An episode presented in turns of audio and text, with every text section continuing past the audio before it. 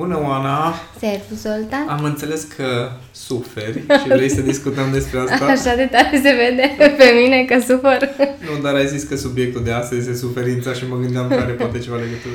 Păi are legătură cu multe, dar nu neapărat cu suferința mea, mm. ci cu suferința tuturor. Că dacă stăm să ne gândim, cred că tot suferim așa într-o formă sau alta. E clar că avem un subiect vast și metafizic astăzi da. despre suferința umană. Păi da, Că fie, am observat așa că fie dacă fie sunt momente în care ești fericit, dar și fericirea are în spate un substrat de durere, de durere da. Mm. Și atunci, ok, până la urmă, orice acțiune a noastră implică și suferință sub o formă sau alta. Nu da, știu dacă și, și nu. Nu, acum dacă vorbim de suferință, de obicei vorbim de stări neplăcute. Da? Exact. Da? Acum, inclusiv nervii sunt o formă de suferință sau chiar și aroganța din punctul meu de vedere, pentru că este o compensare a unor complexe de inferioritate, este tot o formă de suferință. Deci orice stare care generează uh, o o senzație, o senzație neplăcută în corp, până la urmă, este o formă de suferință. Uh-huh. De, asta, de asta nu ne place. Dar uh, în creierul nostru sunt două categorii de stări. Alea care sunt neplăcute și alea care sunt plăcute. Ei, ele nu, sunt, nu există deodată. Deci nu, okay. nu pot coexista. Pot alterna foarte repede uneori și atunci ai o set, un fel de stare din asta complicated sau din asta așa duală, nu nici cum, știi? Okay. Dar asta pentru că alternează foarte repede. Adică dacă de 5 ori pe secundă în creierul nostru se poate schimba starea, îți dai seama că mergi pe stradă și în funcție de stimulii pe care ai, gândurile care îți vin, asocierile care sunt create în capul tău, te muți într-o zonă sau alta. Dar noi spunem că suferim atunci când pe o perioadă mai lungă de timp toate chimicalele din creier care se numesc reacții emoționale sunt neplăcute. Și atunci, atunci apare aceea ceva la care noi spunem suferință. Eu nu poți să spui că atunci când te-ai speriat pentru o secundă de ceva și după aia revii la o stare bună că ai suferit o fracțiune de secundă, știi? Sau dacă, de exemplu, uh, nu știu, chiar dacă e o, o formă de suferință faptul că te-ai enervat, uh, dacă în momentul în care îți trece, nu te gândești la nervii tăi, mă, ce am suferit că m-am enervat. Uh-huh. Adică de obicei spunem suferință la categoria asta de stări de tristețe, de durere de vreun fel, de durere de a pierde pe cineva, regrete, vinovății, să spunem suferință. Okay. Dar uh, ele nu, nu există deodată. Dacă n-ai multe stări de genul acesta, atunci spui despre cineva că suferă. Ok. Suferă, suferă, suferă. Bun. Da, atunci... Uh S-a creat și așa o, o situație, sau cel puțin uh, oamenii uh, spun că suferă din aproape orice, nu știu. Acum trăim într-o lume dramatică, dragă. Exact, da, da la adică asta să drama asta. Dacă ne uităm pe social media, de exemplu, e foarte multă suferință și foarte multă uh, uh, exaltare în același timp. Adică, deci că trăim într-o lume bipolară. Astăzi mm-hmm. spun un citat motivațional că totul este spre binele meu și universul uh, uh, conspiră ca să-mi împlinească toate dorințele și mâine pun o, o, o postare de aia super mega mhm. frustrată că nu știu în ce magazin n-am fost servit cum trebuie și nu s-a da. întâmplat cum trebuia și uit că tot universul conspiră pentru binele meu și totul este pentru binele meu. Și din, din punctul ăsta de vedere, trăim într-o lume bipolară destul de grav. Adică încercăm să fim pozitivi, că asta se promovează. În același timp, cum ai spus și tu de foarte multe ori, vezi la oameni care îs pozitiv oarecum că ceva nu e în regulă, parcă în fundal totuși este o formă de suferință. Da. Pe, de foarte multe ori eu văd suferința altora ca fiind un, un lucru minor, pe care pe, pe mine nu m-ar afecta așa de tare cum îi afectează pe ei. Păi pe fiecare dintre noi ne afectează suferințe diferite, diferite da. și de diferite nivele. Ieri am avut ocazia să discut cu o femeie de afaceri uh, extraordinară care a construit mai multe afaceri în Cluj și spunea că din când în când mă simt o ciudată pentru că mă duc uh, între prietenele mele sau între diverse cunoștințe care discută despre niște lucruri atât de mărunte, băi, ce m-a deranjat că a spus nu știu ce, nu știu ce și că uh, nu știu uh, ce prieten m-a trădat pentru uh-huh. că a cumpărat exact. acea bluză pe care am cumpărat-o și eu față genul ăsta și eu mă simt ciudată pentru că pe mine nu mă afectează chestiile astea și îi spuneam da pentru că tu îți trăiești viața gândindu-te la lucruri mult mai mari Adică pentru tine e o suferință, de exemplu, când te gândești că 100 de angajați ai tăi nu o să poată să-și ia salariile, poate într-o lună, știi? Sau te gândești mm-hmm. că, ok, dacă eu în acest moment nu livrez anumite lucruri la timp, atunci o grămadă de oameni au de suferit în urma acestor lucruri. Și atunci, da.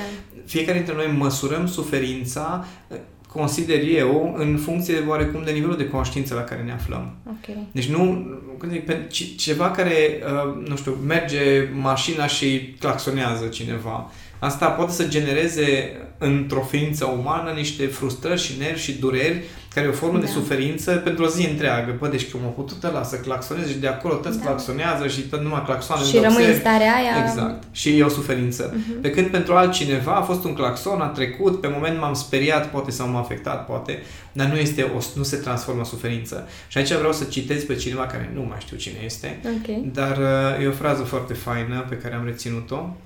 Sună în felul următor. Durerea este obligatorie, suferința este opțională. Ok. Adică da, te doare că pe moment că a claxonat cineva, nu știu, te-a trezit sau vecinul dă cu bor mașina sau uh-huh. colegul tău a spus ceva urât sau șeful tău te-a criticat. E o durere pe moment. Dar dacă treaba aia se transformă în suferință, Adică ceva care să te afecteze pe un termen un pic mai lung și să extinzi durerea respectivă, aia deja e opțională. Apropo de ce ziceai tu, că toată lumea suferă de tot felul de da. lucruri. Păi nu, dacă n-au altceva de lucru, ce să le fac? Exact cum spuneai și tu, trăim suferința la nivelul de conștiință pe care Da, pe avem. care avem fiecare. Adică da. poți să suferi pentru că Uh, nu știu ce, ți s-a zgâriat uh, mașina și mamă ce suferință e, sau poți să suferi sau o să fie o formă de suferință când te gândești cât uh, imbecilitate există în lumea asta și cât, cât, cât de ușor suntem manipulați, de exemplu, la nivel de mase. E un nivel diferit de da, uh, analiză, da, să zic da. așa. Bun, avem, avem de lucru. Că acum să făcea legătura între, ok, nivelul nostru de conștiință, valorile noastre, faptul că ni se apasă niște butonașe exact în momentele acelea care noi spunem că suferim. Uh-huh. Și uh, până la urmă, suferința, putem spune în semnul de egal, că ar fi egală cu durerea, sau e păi, doar o, o anumită formă de durere pe care Pentru o... mine suferința este durerea extinsă. Ok. Adică, de exemplu, cum am avut zile trecute o durere de stomac, mm. da? În momentul în care te doare stomacul 5 minute, 10 minute, e o durere. Dar în momentul în care te doare 10 ore stomacul, mm. aia deja e o suferință. suferință da. Și la fel mi se pare că este și cu uh, diverse experiențe în care dacă trece suficient de repede să poți prelucra destul de repede, atunci ai doar o durere. Dar când nu mai ai timp să prelucrezi și se acumulează acea durere, atunci deja poate să devină suferință. Da. Ce, um, ce, ce scoate la suprafață suferința pentru fiecare dintre noi? Că am zis că fiecare suferim în, în, felul, în, nostru. în felul nostru, da. Dar cred că sunt niște lucruri comune pe care le putem observa așa la fiecare dintre noi, dacă ar fi să ne gândim.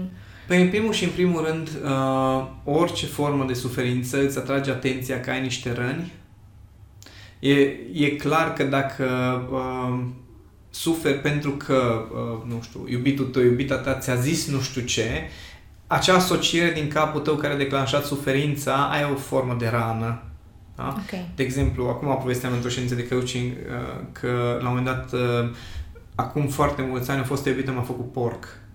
Da, da. da? Okay. No, pentru mine chestia respectivă era groaznică, adică era una din cele mai nasoale pe lucruri. Te-a marcat. Se da, pe mine m-a marcat. Da. Pe când pe altul, dacă îl faci porcă, la râde și zice whatever. Adică e o chestie obișnuită. Da. Pentru mine era o rană, mm-hmm. respectivul, respectiva expresie, adică pentru mine un bărbat care este porc era asociat cu unul care face niște lucruri extrem de teribil de groaznice, mm-hmm. să zic așa, pe când eu nu consider că am făcut acele lucruri și atunci la mine a, f- a creat o, o formă de suferință chestia asta. Okay. Pe când altul care zice, nu, un bărbat por, păi așa e bărbatul sau, mă rog, whatever, ce asociere o fi având, nu-l afectează așa de tare. Dar pentru fiecare dintre noi, suferința este un semn al unei vulnerabilități, al unei uh, răni care există acolo undeva în fundal și care în acel moment a fost, nu știu, apăsată cumva, uh-huh. acel butonaj de care ziceai și tu. Da. Și practic, asta e bună suferința, să ne atragă atenția de limitele noastre, Okay. Ne atrag atenția la butonașele noastre, să ne atrag atenția că nu suntem invulnerabili, că mulți au senzația, mamă, nu mă afectează nimic, stai puțin, că vine universul da. și îți arată. Deci aș, asta, cum zic, putem să folosim, dacă vrei, suferința ca să ne dăm seama de aceste lucruri mai ascunse din noi. Și, uh, ok, ne dăm seama de lucrurile astea, dar ce facem ca să schimbăm starea să se ieșim din suferința aia uh, uneori prea... Foarte bună întrebare. În primul și în primul rând, uh, ar trebui să nu mai dramatizăm atâta, pentru că este foarte multă dramă în jurul suferinței, dragă. Da. Deci, Sunt uh, zic, perfect de fiecare acord. când se apucă să își analizeze suferința, păi deci atâtea argumente există, știm atâtea lucruri, foai, deci stai să explic de ce sufăr. Și după ce explici știi, și asculti explicația cuiva și te gândești, serios? Adică ți se par argumente atât de impresionante chestiile astea, când te uiți la propria ta suferință în urmă, când după ce ai depășit-o, ți se pare că ai fost, cum zic, pueril de-a dreptul, infantil în argumentele tale, dar în acel moment pare atât de reală suferința aceea, se numește deturnarea amigdalei fenomenul, în care vine amigdala și ce suferi. Asta e o chestie foarte gravă, stai să suferi toate informațiile din trecut care Ca sunt să legate de simți această mai suferință. bine. Da. Da, să, să-ți dai și tu seama ce se petrece acolo în tine și Ok. evident ar trebui să, să luăm decizii mai inteligente. Dar noi ce facem? Repetăm această suferință, pentru că vine creierul, reacționează cu, uh, la butonașul apăsat de un stimul, de o întâmplare, de o experiență. Apoi, noi luăm, în acel moment în care s-a apăsat butonașul, amigdala vine cu niște informații din memoria pe termen lung care să ne ajute, să ne dea informații, să luăm o decizie mai bună. Adică, de exemplu, cineva te trădează, da? Așa. într-un fel sau altul, nu contează că n-a venit la nu știu ce întâlnire sau că a zis că cumpără și n-a cumpărat sau te-a bărfit la colegi, da? Da. te trădează. Ei, în momentul în care apare sentimentul ăsta de trădare, ca să știe creierul tău cum să reacționeze la acest sentiment intens, amigdala zice, fii atent că îți aduc eu informație și îți aduce aminte, conștient sau inconștient, de toate informațiile din alte situații în care ai fost trădat și vine cu o propunere de stare. Zice, fii atent, eu zic la evenimentul ăsta trebuie să te răspunzi cu sentimentul ăsta de trădare și suferință crâncenă. Pentru că așa ai reacționat și în trecut la ăla, în trecut la ăla și că ăsta cam seamănă și atunci eu zic să reacționăm așa. Și noi ce facem? În loc să folosim aceste informații în care se, bă, ce iară mi se întâmplă chestia asta și să te gândești, ok, ce aș putea să fac diferit? Care a fost, uh, care au fost deciziile de atunci care m-au ajutat, m-au ajutat, ce aș putea să decid acum diferit, să acționez diferit? În loc de asta zicem, vezi? Deci așa, Așa trebuie, să trebuie, reacționezi. Deci mie mi se întâmplă din nou chestia asta pentru că și luăm din toată ecuația ce-au făcut ăla și ăla și ăla în loc să luăm ce am făcut eu sau ce aș putea să fac diferit. Și aici e, aici e mare artă a, a dezuferențierii sau nu știu ce cuvânt am putea să Am folosim. inventat un cuvânt nou. Da? A, a, marea artă a acestui proces de a depăși suferința, primul pas să nu-ți iei în serios suferința, pentru că atât de convinși suntem în momentul ăla că suferința asta este justificată și așa se trăiește. Cum adică să nu mă supăr? Știi? Cum adică să nu mă enervez? Păi e așa. Ai putea să nu te superi. Da. Păi cum? Deci nici, nici cum zic, răspunsul când, când întrebi pe cineva ai putea să nu te superi, nu este răspunsul de da sau nu. Este despre cum aș putea să nu mă supăr? Știi? Adică nici, nici nu Nu putem ne punem- imagina da. că am putea să răspundem cu altceva Altfel. decât cu suferință la anumite contexte. Și ăsta este primul pas. Deci dacă vrea, vrea cineva să depășească anumite suferințe repetitive, primul lucru e să nu mai ia așa în serios. Autoironia e foarte bună. Când uh, îmi povestea cineva o experiență din asta foarte tristă, de genul, uh, nu știu, iubitul a scris mesaj la o altă femeie, nu știu cu ce chestii din astea, banalități, și efectiv banalități, și zice, și tu îți dai seama, deci tu îți dai seama ce mi-a făcut. Și eu stăteam și mă uitam și i-am, i-am zis la tipa respectivă, eu te înțeleg perfect. Deci ce să zic de copii din Somalia, frate? Ce să Asta zici e. de toate an- speciile de mea care mor, jungla amazoniană? Mesajul, mă, Da. mesajul ăla este centrul vieții Crucial, în acest da. moment. Știi? Da. Atunci autoironia de genul acesta în care, bă, ieși un pic, uite un pic la imaginea mai mare. La un dat am văzut un interviu cu Gary Vaynerchuk. El spunea că în momentele în care uh, are cum zic, un fel de suferință din asta în business, că trebuie să ia o decizie, că ceva s-a întâmplat. A zis că e, ce face el este să, să schimbe un pic perspectiva Mhm. și își pune întrebarea, fii atent, dacă acum s-ar întâmpla ceva cu cineva apropiat, ar păți ceva, chestia s-ar mai conta atât de mult? Okay? Și atunci, Corect. de, de foarte multe ori putem să ieșim din suferință schimbând puțin perspectiva. Uh, oare, nu mai știu în care webinar recent am uh, povestit, era despre uh, pierderea cuiva drag. Grupul de practică, nu mai știu, undeva am povestit de chestia asta, că atunci când pierdem pe cineva drag, noi nu suferim pentru că ăla, Suferim Nu, pentru, pentru că, că noi. noi, da. Da? Și neputința pe care o simți este pentru că îți lasă un gol anumite lucruri pe care le trăiai cu acea persoană sau legat de acea persoană. Și da, nu poți să faci nimic legat de plecarea acelei persoane, că n-a fost decizia Da, ta, da, da? corect. sub nicio formă. Mă rog, dacă a fost decizia ta... A. Atunci, E altă altă poveste un poveste. pic, dar probabil Da. că atunci nu suferi chiar așa. Da. Uh, dar uh, dacă tu vrei într-adevăr să depășești suferința, va trebui să-ți muți înapoi atenția la, la responsabilitățile tale de acolo încolo. Ok, eu ce am de făcut de aici încolo? Păi trebuie să sufăr. Păi, stai un pic, ok, dar ce ai de făcut concret? Mai vrei să ai o viață? Vrei să mergi mai departe? Vrei să se mai întâmple? Dacă răspunsul este nu oricum, ei, vorbim de alte patologii, mm-hmm. să zic așa, dar dacă răspunsul este da, vreau să merg mai departe, că nu pentru altceva, pentru ăștia alți care au rămas lângă mine, atunci va trebui să schimbi perspectiva și să te gândești, ok, de ce sufăr eu acum? Pentru că am rămas eu singur. Și să-ți dai seama cât de egoist ești de fapt. Okay? Și să-ți dai seama că de fapt e totul. De fiecare dată când vine vorba de suferință, e doar despre, Despre tine. tine. Doar despre ce ai pățit tu, ce ți s-a întâmplat ție, ce trăiești tu în acest moment. Și dacă cineva realizează măcar treaba asta, că băi, numai despre mine, stai un pic, nu mă gândesc la el care sunt implicați, nu mă gândesc și măcar la aia apropiați care acum sunt lângă mine și care n-au nicio vină și eu sufăr aici și nici mă, nu pot să le ofer lor nimic bun decât suferința mea, să aduc, am o suferință, vreau să vă împărtășesc și vouă. Da. Păi ce om ești tu? E?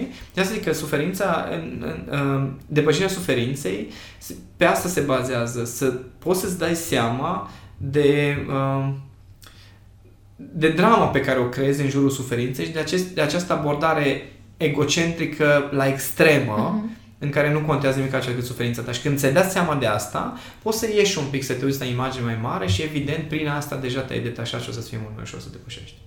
Și ce facem cu cei pentru care suferința chiar e de dreptul suferință? Gen, nu știu, cei care suferă de depresie, cei care trec prin cazurile de somale De ale de care mele. povestit Ah, ok. și tu. Sau da, ai, ai și tu clienți care într-adevăr um, au o experiență de somalezi să viață. se Nu, nu, noteze. nu.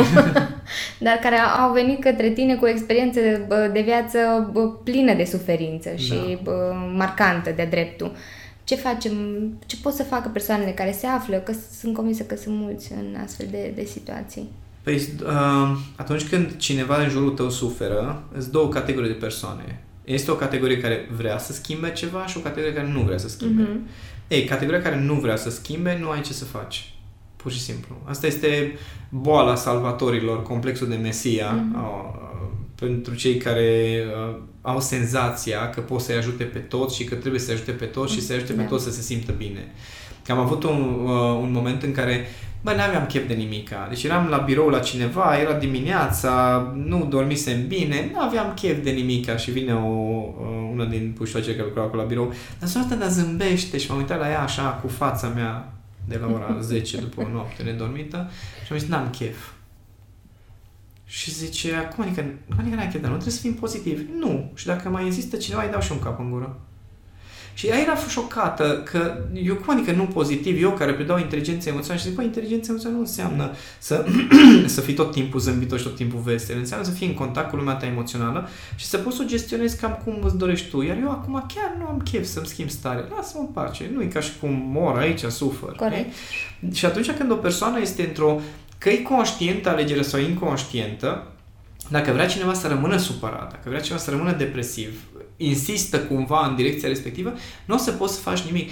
Dacă insisti tu să iasă de acolo, încă s-ar putea să-i faci rău, Rău. pentru că creierul lui percepe această stare ca fiind foarte importantă. De aia stă acolo, de aia Mhm. agățată. Da? De aia are toate argumentele că starea asta trebuie păstrată. Și dacă tu în momentul acela încerci să-l tragi de acolo, creierul lui o să opună rezistență și o să amplifice starea respectivă, o să apere.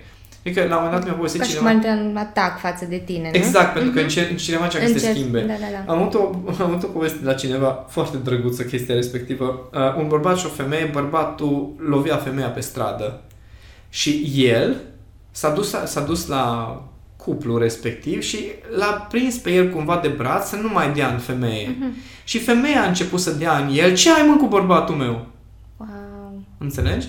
Da. No, deci sunt oameni care sunt atât de atașați, agățați de suferința respectivă, pentru ei e atât de obișnuită și importantă Starea. la nivel subconștient, Mhm. da? încât nu vor să-i dea drumul. No, cu oamenii ăștia nu ai ce să faci.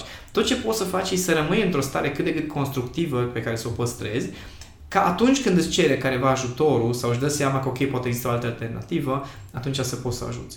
Ăia alți, în schimb, care au poate o formă de suferință și uh, îți cer ajutorul, Aici recomand ajutorul profesionist, sincer, okay. în sensul că știu că foarte mulți oameni vor să ajute pe ceilalți, dar atâta vreme cât și tu mai ai butonașele tale și nu știi cum să le gestionezi, cât timp există riscul ca să ți se declanșeze și o formă de suferință sau să, să te încarci, că foarte mult se încarcă cu o stare negativă, mm-hmm. poate ajută pe moment omul ăla, dar te încarci tu cu starea respectivă, da. ce ai făcut, că n-ai schimbat nimic până la urmă. Da? Acolo mai degrabă să, să, să să apeleze la persoane care chiar se pricep să facă chestia asta. Nu contează că vorbim de psiholog, de coach, de cineva care chiar știe ce face. Pentru că altfel, chiar dacă tu simți nevoia să ajuți o persoană care este în suferință, poate că ai uneltele până la un punct, poate că știi anumite lucruri, dar mare parte din ceea ce știi tu și în acest moment și pentru tine sunt teorii. Teorii, da. da și atunci dacă e, din experiență, mai, mai greu să dăm uh, da, exemple.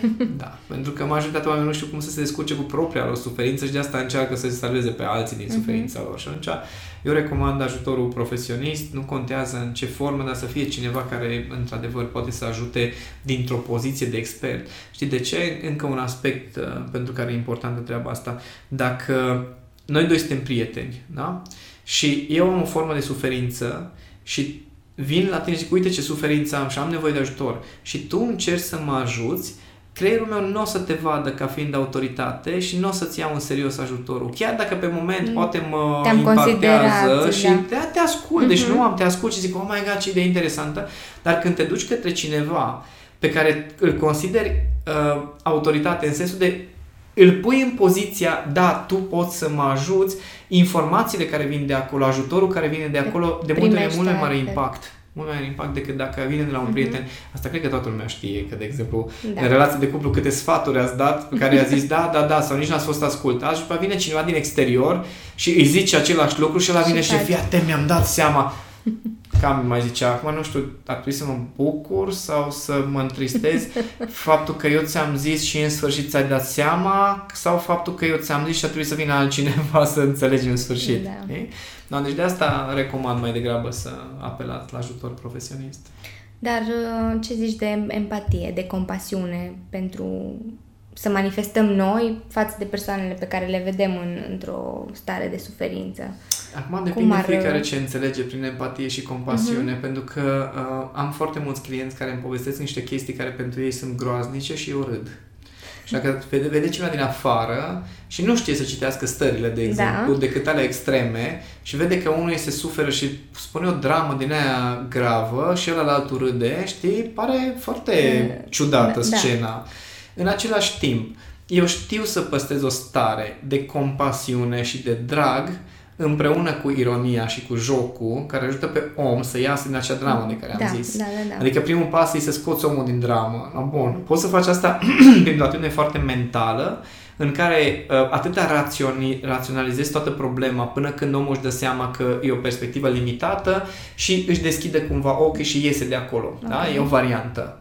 E o abordare. Merge, de exemplu, cu bărbații foarte ușor chestia asta, în care vine cineva cu o dramă, o suferință și în 3-4 întrebări reușești să-i deschizi perspectiva mai, uh, cum zic, mai tehnic dar sunt momente în care, de exemplu, dacă o femeie este foarte puternică afundată într-o formă de suferință, starea pe care o transmit este mult mai importantă de multe ori decât să mă apuc de o logică foarte complexă în jurul unei căsnicii de 10 ani care nu funcționează, de exemplu. Da, da, e? da. Atunci, în momentul în care eu pot să râd, apropo, am fost căsătorit, am divorțat, am avut ocazia să pierd multe relații mm-hmm. și multe femei din jurul meu, știu să empatizez cum îi să se strice ceva, cum îi să pierzi totul ce însemna da. pentru tine totul în acel moment.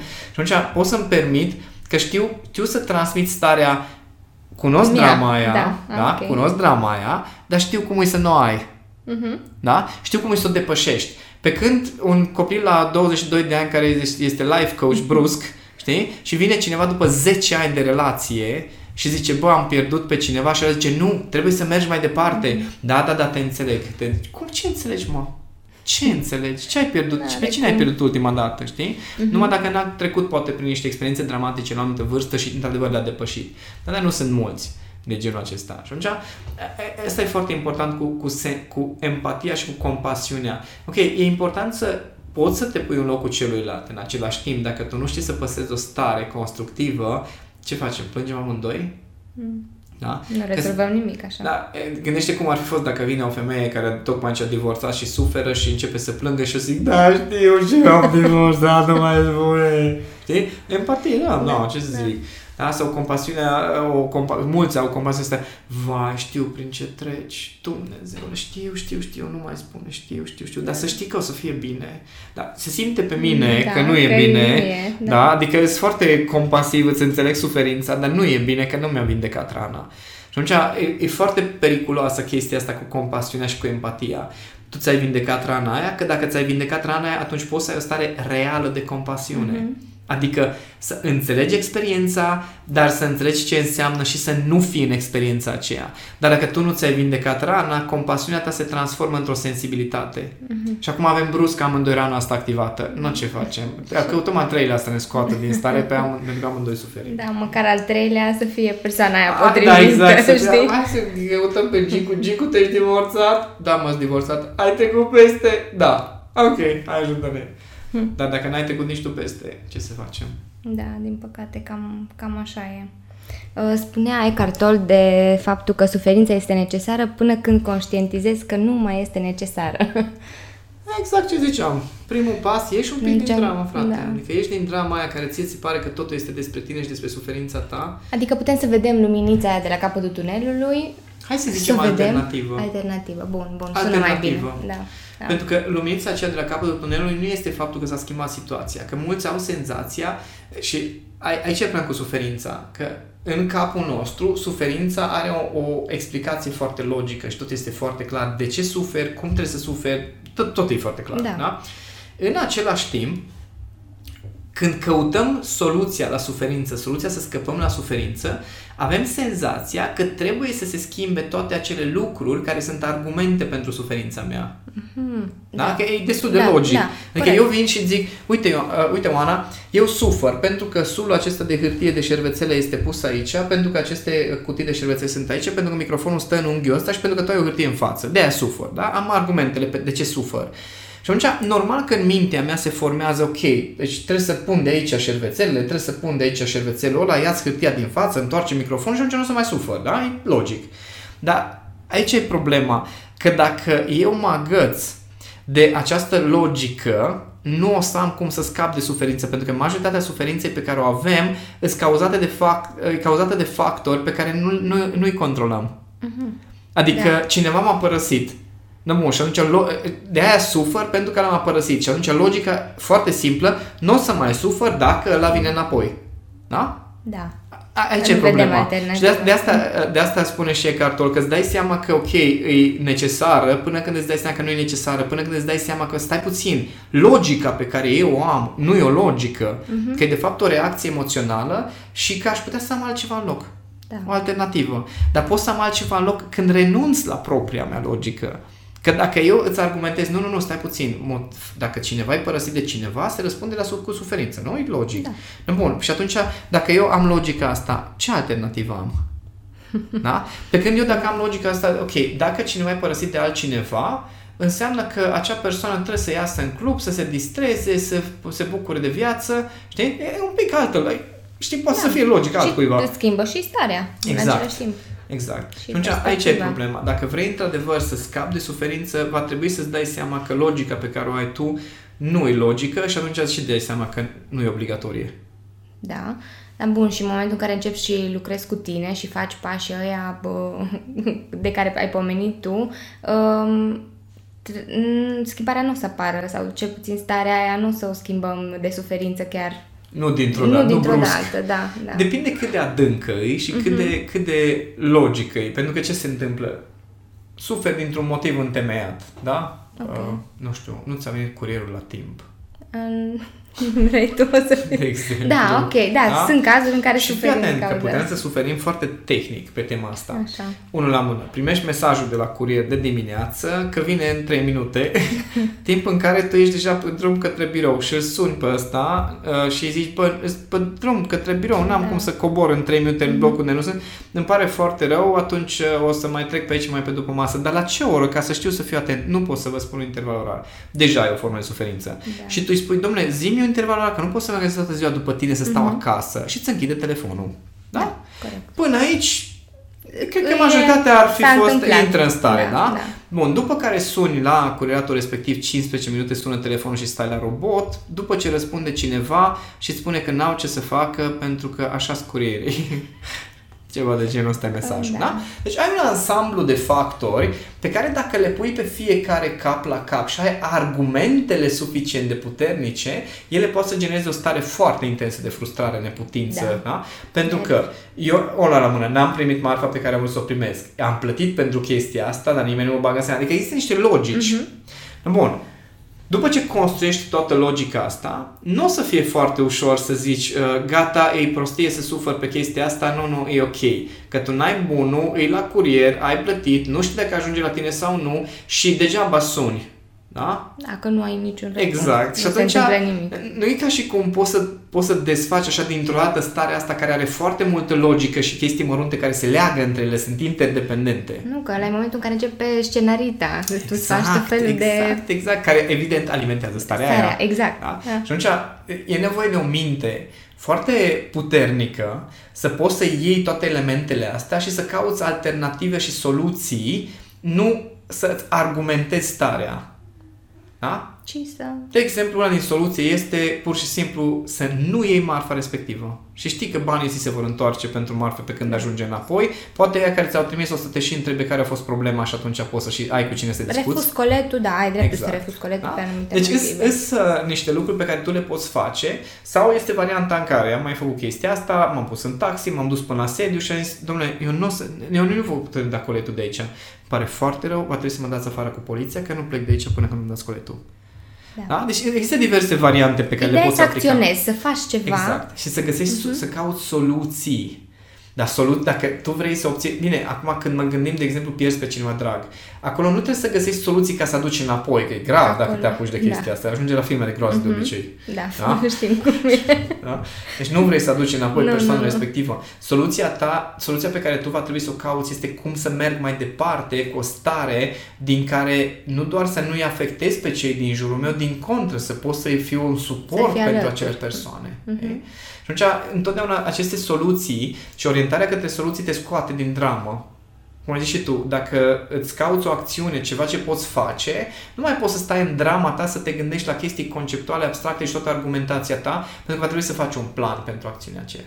Dar nu starea nu o să dispară din prima stare de suferință, dar pe măsură ce acționezi și apare Și luminița lucrezi. aceea din capăt, Mhm. de la capătul tunelului, Da. apare și starea alternativă.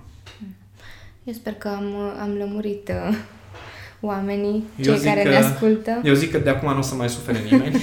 Eu Sau sper. cel puțin ar trebui să le fie mai ușor. Sau să se gândească înainte, exact cum ai spus și tu, la acele, acele scenarii și ce ar putea să facă, să nu, să nu retrăiască bă, tot cumul acelea de stări care vin odată cu suferința. Că...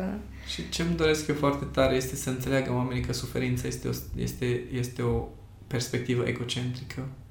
Mhm. Să înțeleagă că atunci când suferi, de fapt nu vezi pe nimic alt, pe nimeni altcineva și nimic altceva decât propria ta suferință și pe tine. Pentru că dacă începi să te uiți la oamenii din jurul tău, mă refer la cei apropiați care chiar contează pentru tine sau la alții care poate suferă mai tare decât tine sau au motive mai puternice, chiar, chiar poate chiar reale Mhm. să sufere, atunci nu ai cum să rămâi în acea suferință. Dacă tu ești pierdut în mintea ta și în propria ta lume interioară și în propriile tale filme, atunci, da, suferința devine o realitate exclusivă. Da. Da, Ar trebui să nu ne mai plângem atâta. A, Eu am deși folosit plângerea- termenul ăsta, Da, da, da. deși puteam să... Da, dar sunt și alte expresii pe care le mai folosiți voi aici la birou. Da, eu mai ales. Ideea este că atunci când, când ne plângem, de fapt întărim argumentația aceea care susține Mhm. suferința. Și Și atunci, da, asta e, și asta e un, un alt pas. Când ai un moment de suferință, nu te apuca să repeți toate motivele pentru care suferi tuturor din jurul tău. Da. Că una la mână încar și pe ei, ceea ce nu e frumos, apropo de egocentrism. Mm-hmm. În al doilea rând, chiar nu-ți faci un bine, pentru că n-ai cum să scapi de suferință argumentând uh, din nou și din nou suferința pe care creezi și o stare în jurul tău care nu e potrivită pentru... De toată culoarea cacaoului. Da, așa e. Da. Eu sper că am răspuns la niște întrebări cu ocazia sper că am ridicat niște întrebări. Și asta, da, pentru că uh, le așteptăm să, să ne scrieți în, uh, în blog după ce, după ce ne ascultați și să mai veniți și cu alte idei. Sau și da, dacă mai aveți curajul să puneți întrebări după da. ce v-am zis legat de suferință, cum adică eu sufăr și asta înseamnă că sunt egocentric? Uh, da. Da. Da. Păi, na, dacă ajungem să ne dăm seama de lucrul ăsta, cred că e primul pas și de acolo putem să, să lucrăm mai departe. De acolo promit că o să vă fie din ce în ce mai bine. Yay! Super, mulțumesc, Zoltan! Și eu mulțumesc,